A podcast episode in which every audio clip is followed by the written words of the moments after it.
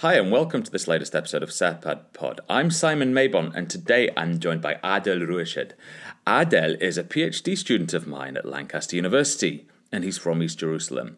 Today, what we thought we would do is have a very special episode of Sepad Pod to talk about the recent developments across East Jerusalem, the West Bank, Gaza, and Israel. Adel's been working in Palestinian higher education for a number of decades. He's been at the forefront of, of developments in, in Palestinian education and questions about, um, I guess, Palestinian identity and, and um, Palestinian politics. Many of you who have read uh, Sari Nusseibeh's wonderful book, his, uh, I guess, his autobiography, may have come across Adel mentioned in that book. And I'm sure if we ask him nicely, he'll tell us the exact page numbers that he's mentioned on. But Adel, it's an absolute pleasure to have you with us today. Thank you so much for joining us. Thank you, Simon. It's my pleasure to be with you as well. And thanks for offering me such an opportunity to express myself and tell you about what's going on in East Jerusalem and Palestine in general. Oh, it's a pleasure, Adel. Thank you so much. Um, so, you started your PhD with me uh, a number of years ago, and since then, you've had to deal with, with COVID 19 and then this, uh, this awful round of, of, of violence.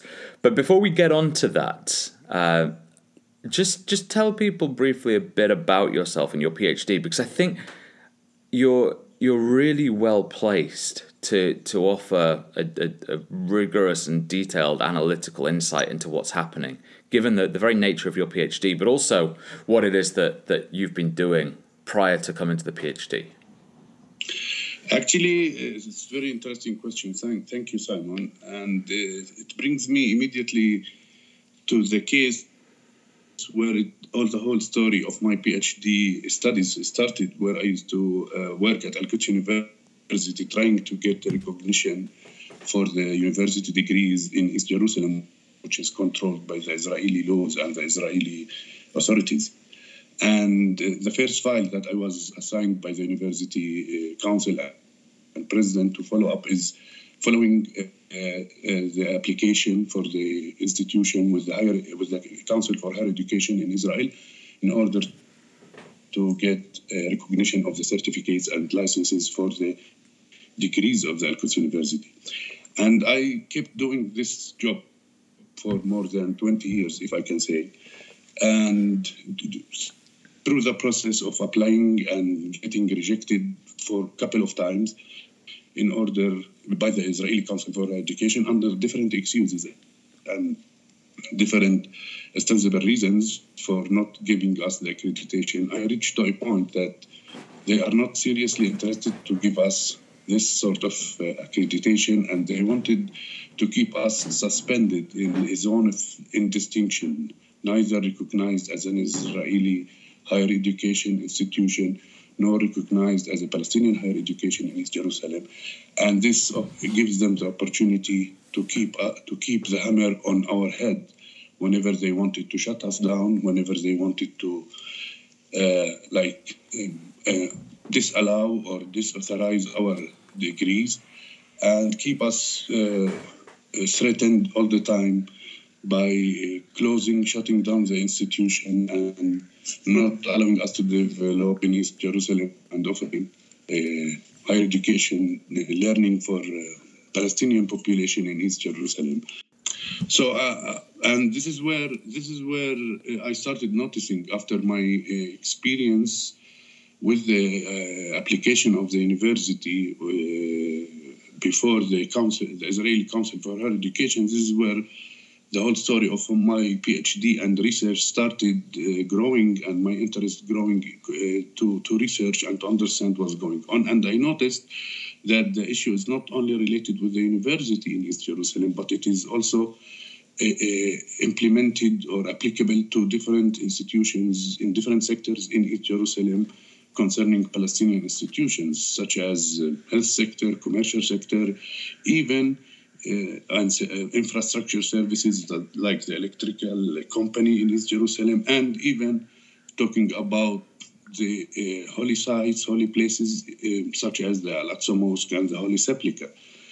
And this is where the, my research led me to reach to a point where I figured out that the Israeli policy in East Jerusalem since 1967, passing through the Oslo Agreement, even until today, is the perpetuation of bare life conditions. And this comes according to Okay, Adel, I'm going to stop you there because you've just, you've essentially covered decades of, of marginalization and, uh, and abandonment in a very short period of time and thrown in a rather complex Italian theorist there. So let's, um, if I may, just unpack it slightly.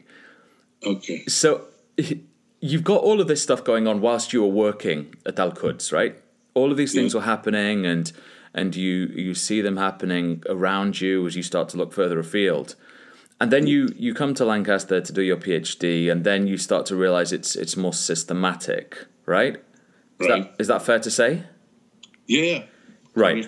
And then you you you look around and you you find the the theory of of Giorgio Agamben as a means of understanding um, of understanding the the mechanisms through which Al Quds and other institutions are are regulated through through this um, abandonment. So, just for people who aren't familiar with Agamben's work, just tell us very briefly and and as as simplistically as possible, Adel, please, bearing in mind that that we only have a short period of time to cover Agamben.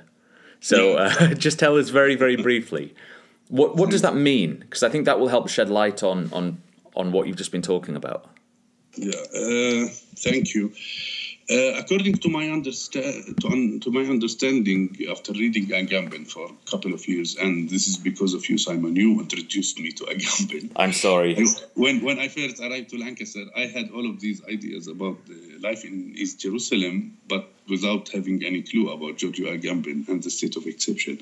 But thank you that you sort of guided me or directed me to, towards him towards Agamben. So my understanding concerning Agamben is uh, Agamben's theory or ideas is that he's arguing uh, that the main uh, production of the, the, the, main function of the sovereign power is to keep producing, constant uh, producing and reproducing of bare life condition for populations in order to facilitate control over these populations. And in, in and in order to uh, keep producing this bare life conditions, uh, you, uh, the sovereign power create a, a, region or a state which, where he called it a state of exception, which is a, a zone where uh, people losing their protection. They can't be identified as a full citizenships or uh, inhabitants or residents. And this is applicable to institutions, to everything, uh, wherever the sovereign power is interested to keep a sort of a hard control on population. So the idea of uh, reproduction of bare life is by creation of this zone of indistinction where uh, the sovereign power keeps reproducing it using different modes of power, whether by full force or different uh, sort of visible or invisible techniques, such as discrimination or disciplinary regulations or uh, biopolitics concerning the whole population, where they can make sure that all the population, the institution, or the individual are, are behaving according to their wishes and uh, sort of abiding with the policies that they are producing. And whenever there is a need, they keep reproducing the bare life condition in order to keep re, re, renewing the, the control. So this yeah. is how I understand Agamben. Sure. Well, thank you. I think you've done a, a really good job of, of providing a, a clear and concise overview. And I think that helps as well to understand what you were talking about with regard to Al Quds, in the sense that the institution had neither the recognition from the Israeli Higher Education Authority nor the permission to, to fully immerse itself in the Palestinian higher education bodies, right? So it was sort of caught in a, in a zone of indistinction, as you put it. Exactly, exactly. This is this is the main job of the sovereign power is to keep and to keep producing these bare life conditions. The fact that you are, or Al Quds, or any individual or any institution, in East Jerusalem is not legally identified, doesn't have a clear legal status, whether a Palestinian institution or an Israeli institution, but in between. This is this zone of indistinction yeah. that uh, deprives you the legal protection that allows you to develop and and to offer degrees in, in case of Al Quds University. But this applies for hospitals, commercials, uh, banks, uh, yeah. even uh, holy places. So it's a, an institutional thing, but how does how does it affect people? Because I think this is really important when we're understanding what's recently been happening. How do all of these these policies, these mechanisms of control, if you want to put it that way, affect ordinary Palestinian East Jerusalemites? Like you, for instance. I'm not saying that you're ordinary because you're you're certainly uh, a special case, Adel. But um, how does it affect people?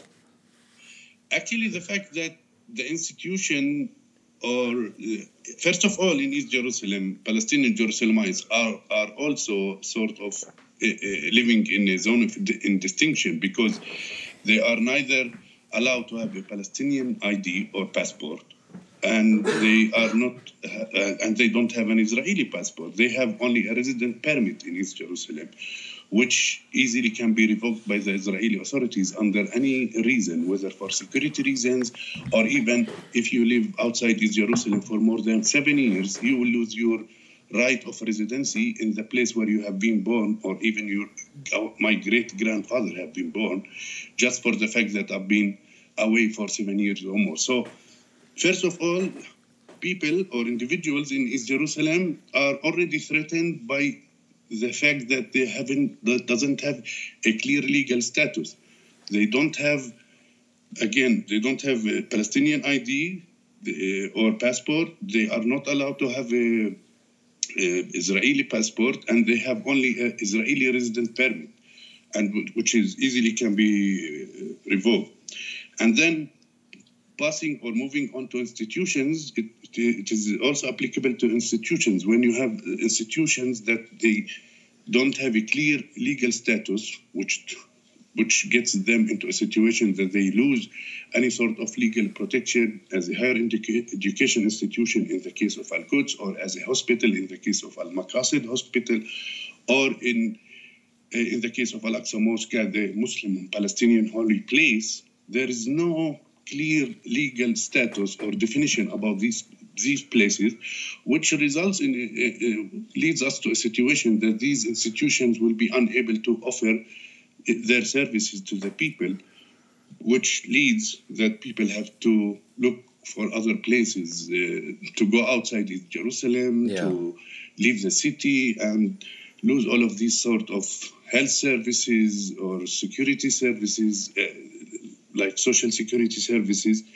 uh, and even housing or building permissions. All of these things impacted the daily life of Palestinians, sure. where they where, where these institutions will be unable to deliver and unable to offer them services in order to sustain their living in, in, in, in the city.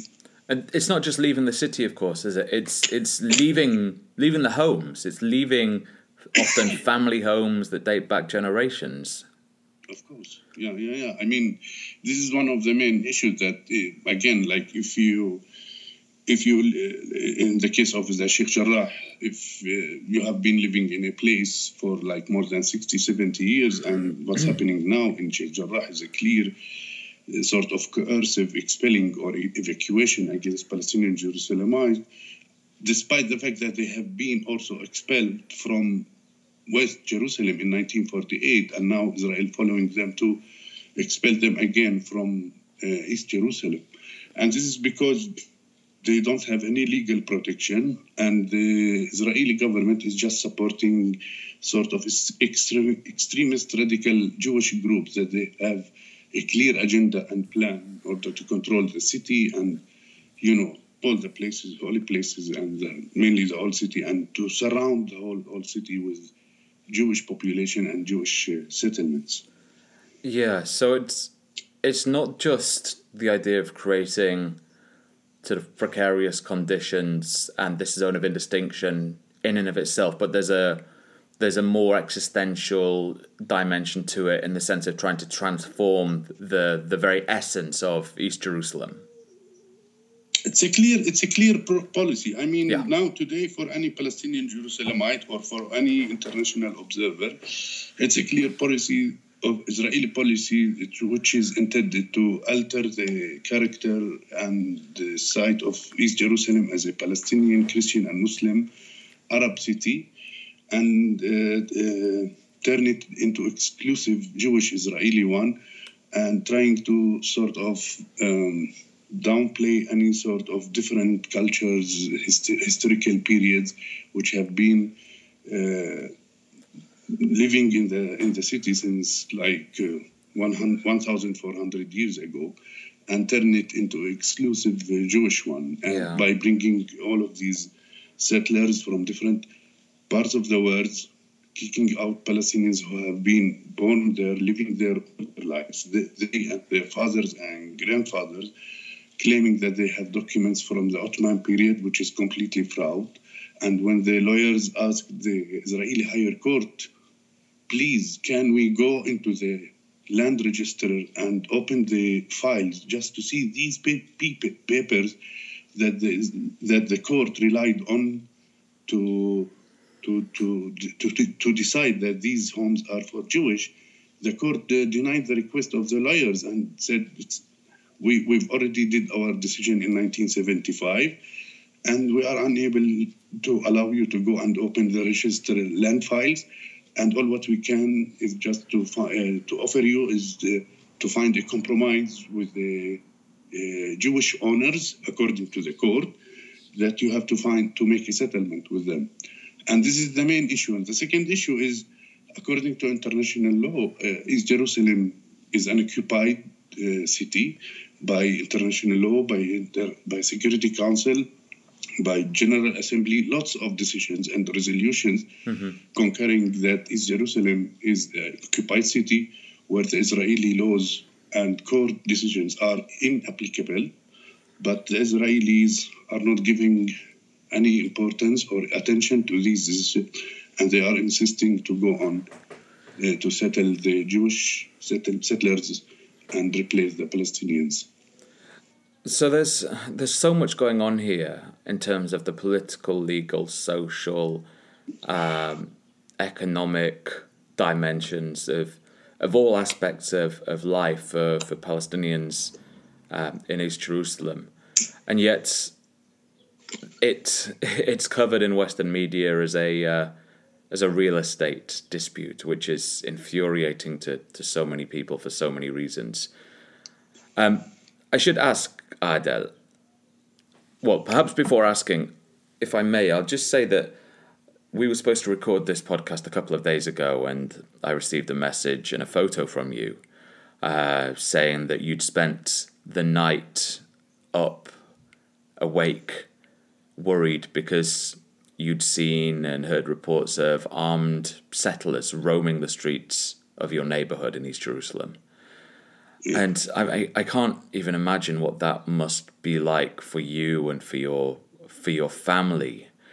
So I think it's it's worth stressing that this is not just a case of, of the settlers themselves roaming the streets armed with with God knows what weapons, but it's also being condoned by, by the Israeli government in their legal and political decisions with regard to East Jerusalem. And it's that, that that twin attack, I guess, that's that's really provoking all of this anger and frustration. Yeah, actually, if, if if you allow me, I just want to go back to the issue of uh, Jarrah commenting on Please. the issue of real estate issue. It's not only the two points that I mentioned about the applicability of the Israeli law in East Jerusalem and uh, also the uh, sort of uh, in support of the uh, Israeli higher court against opening the files. It's also the Israeli higher court is denying, if it is a real state issue, the Israeli court is denying these Palestinians who have been evacuated from their homes in 1948 in, in West Jerusalem to file a case against the Israeli Jewish who are inhabited their places after the war and they are denying them the right to to file cases like they are uh, opening opening the the way for the Jewish settlers to to file cases in East Jerusalem, while it is not allowed for Palestinians to get back to their homes in 1948 in West Jerusalem.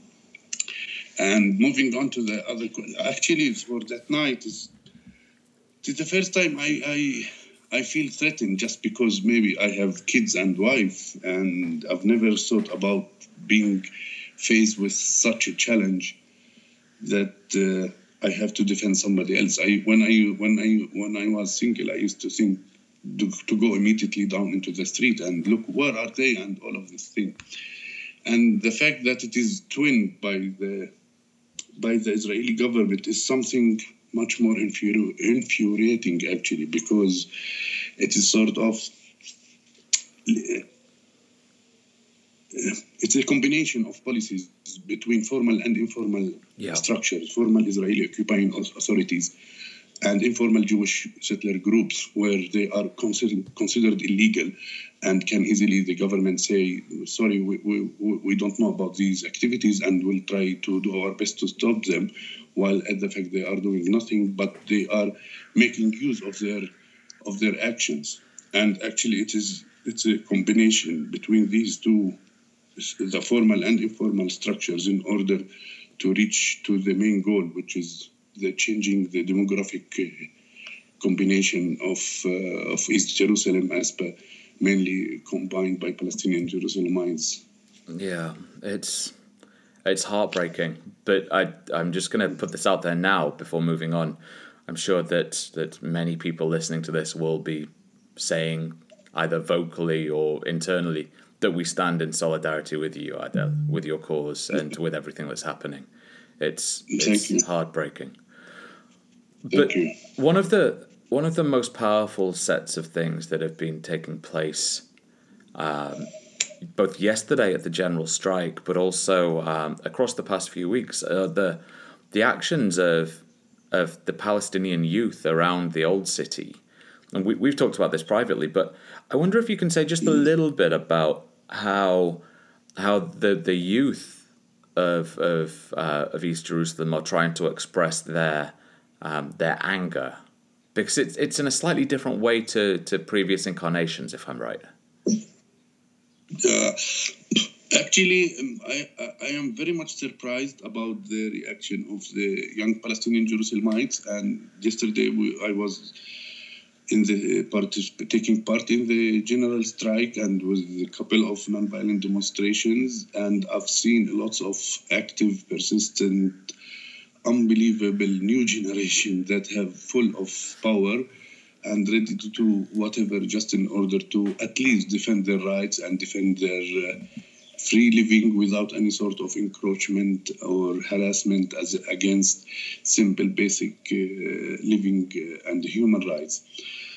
And uh, I think that uh, we've got we've got uh, well educated having enough awareness about their rights and they are they know enough well that they are defending a right cause and they they they just lost any sort of fear to to to, to face the Israeli occupying forces or say, police. And they've been jumping from one area to, to another area and I think this is one of the most important and uh, gives lots of hope for Palestinians in Jerusalem.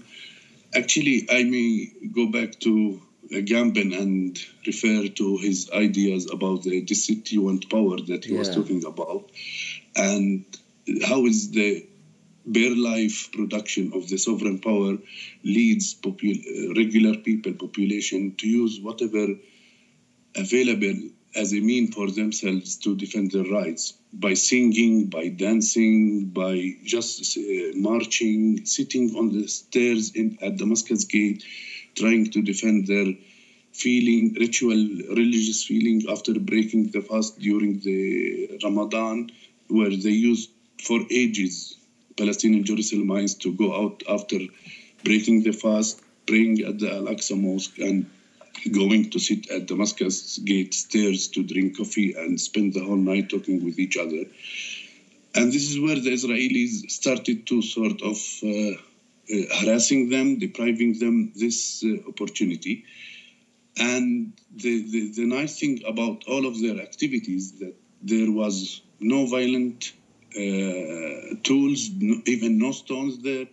All what they have to face the Israeli police is by dancing, insisting on sitting on the stairs, uh, drinking, and the Israeli police have no power to do anything but two options either to kill them or to face with them by hands. And by, by the end of the day, they brought 2,000 soldiers, police personnel, but there were like 20, 30,000 young, active Palestinian Jerusalemites who were insisting just to stay there without doing any act of confrontations. And this is what led the Israeli government or the Israeli municipality to withdraw and remove all of these blocks that have been set up as preparation for the Jewish settlers' march through Damascus Gate uh, towards the Western Wall and then into Al Aqsa Mosque, uh, celebrating, as they call it, the unification of Jerusalem Day. Mm. It's so powerful to, to hear about those those actions, those that that power of, of if I may add just one Please. more activity which I've just remembered the, yesterday during the strike at, uh, and the gathering of the people mainly at the Sheikh Jarrah neighborhood, there, were, there was this innovative idea that someone came and draw on the street the chess floor. Right. And and they brought all of these chess uh, stones, if you like, and they started playing chess just outside outside the homes that are threatened to be evacuated. And the Israeli police have nothing to do with them but to wait until they finished the chess. And then they started uh, shooting gases, bombs, and uh, all of these things just to sort of uh, expel them from the area. But there's there's something so powerful about using such mundane. I say mundane not in a derogatory way, but uh, in terms of, of political protest. The idea of, of protesting by playing chess is is the sort of mundane protest that, that would fit into Agamben's ideas of destituent power. That yeah, exactly. Deactivating the capacity of, of the of the state or of the, the sovereign to to do what it wants to do, and it's it's so powerful. Sitting on the stairs, preventing uh, preventing access, or playing chess, dancing. It's it's wonderful. Adel, we've been we we've been actually. To... I just yeah. Sorry. Carry on, please. No, I just wanted to add, as a way of finishing, actually, is that um, when I say Israeli Jewish, I'm not I'm not talking about the whole Israelis because I'm watching Israeli TV news yeah. channels and I see lots of Israelis, Jewish and Palestinians who live in Israel, that they are not supporting all many of the actions of the Israeli government or the Israeli municipality, whether in in East Jerusalem or in Gaza or in the West Bank and they easily point towards the government, the Israeli government, and the political leadership, and this sort of liaisoning efforts with the radical groups in order to achieve a sort of personal uh, political interests rather than interests of the state of Israel or of the Palestinian people. And this is where we are just because of interests of uh, political leadership mainly represented by Mr. Benjamin Netanyahu, who have been uh, litigated for many illegal cases and is threatened to be jailed in case uh, yeah. they, they manage to justify the, the litigations. Mm-hmm.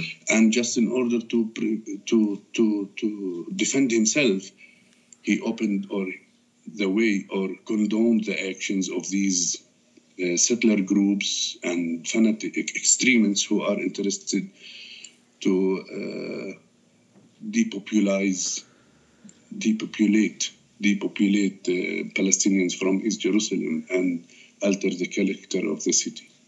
I mean, there's there's so much that we could pick up on just on, on what you've been saying, but I think it's uh, just just this past answer.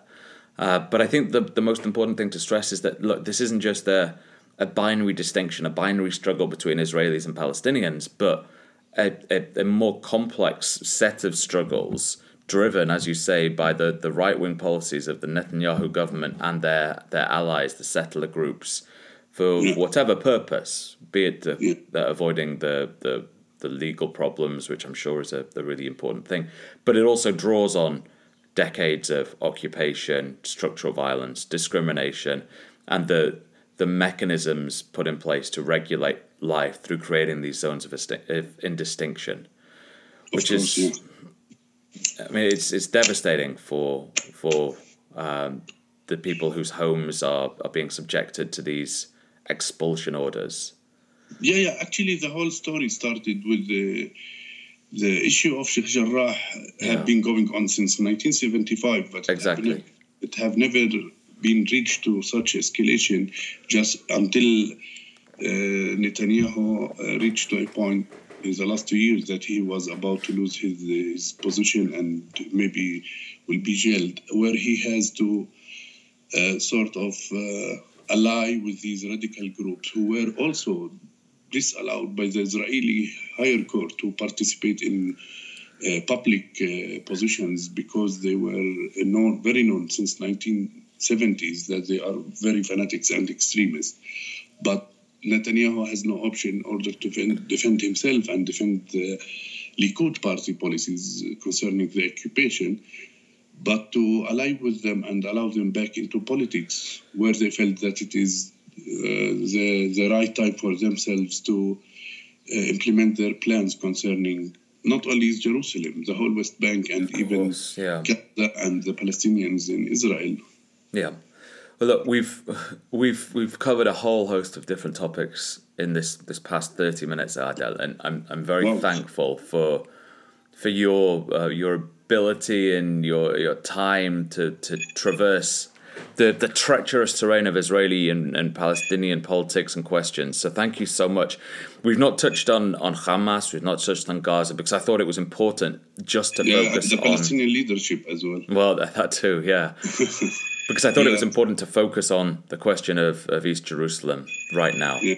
So a huge thank you, Adel. I've really appreciated speaking with you today. It's been an absolute pleasure, and um, and please stay safe. Take care. Thank you so much. Thanks very much, Simon. I really appreciate uh, your support and your effort and allowing me this window to express my thoughts. Thanks, Adel. A huge thank you to Adel for his time this morning. Time when, less than a day after the general strike, Palestinians are trying to figure out what comes next. You can find Adel on Twitter at Adel Ruished. That's A D L R U I S H E D, at Adel Ruished. He's the author of a wonderful piece for Sepad on the urban politics of East Jerusalem, and I strongly recommend you having a read of that. We've put a tweet out about it on our Sepad channels, and I'll put a link to that in the show notes. As always, thank you for listening. Please do more than any other share this track, share this podcast, tell your family, friends, anyone who's interested in what's happening in East Jerusalem and Palestine. Adel's got a really important story to tell, and a huge thank you to him for telling it. As always, thank you to you for listening. Until next time.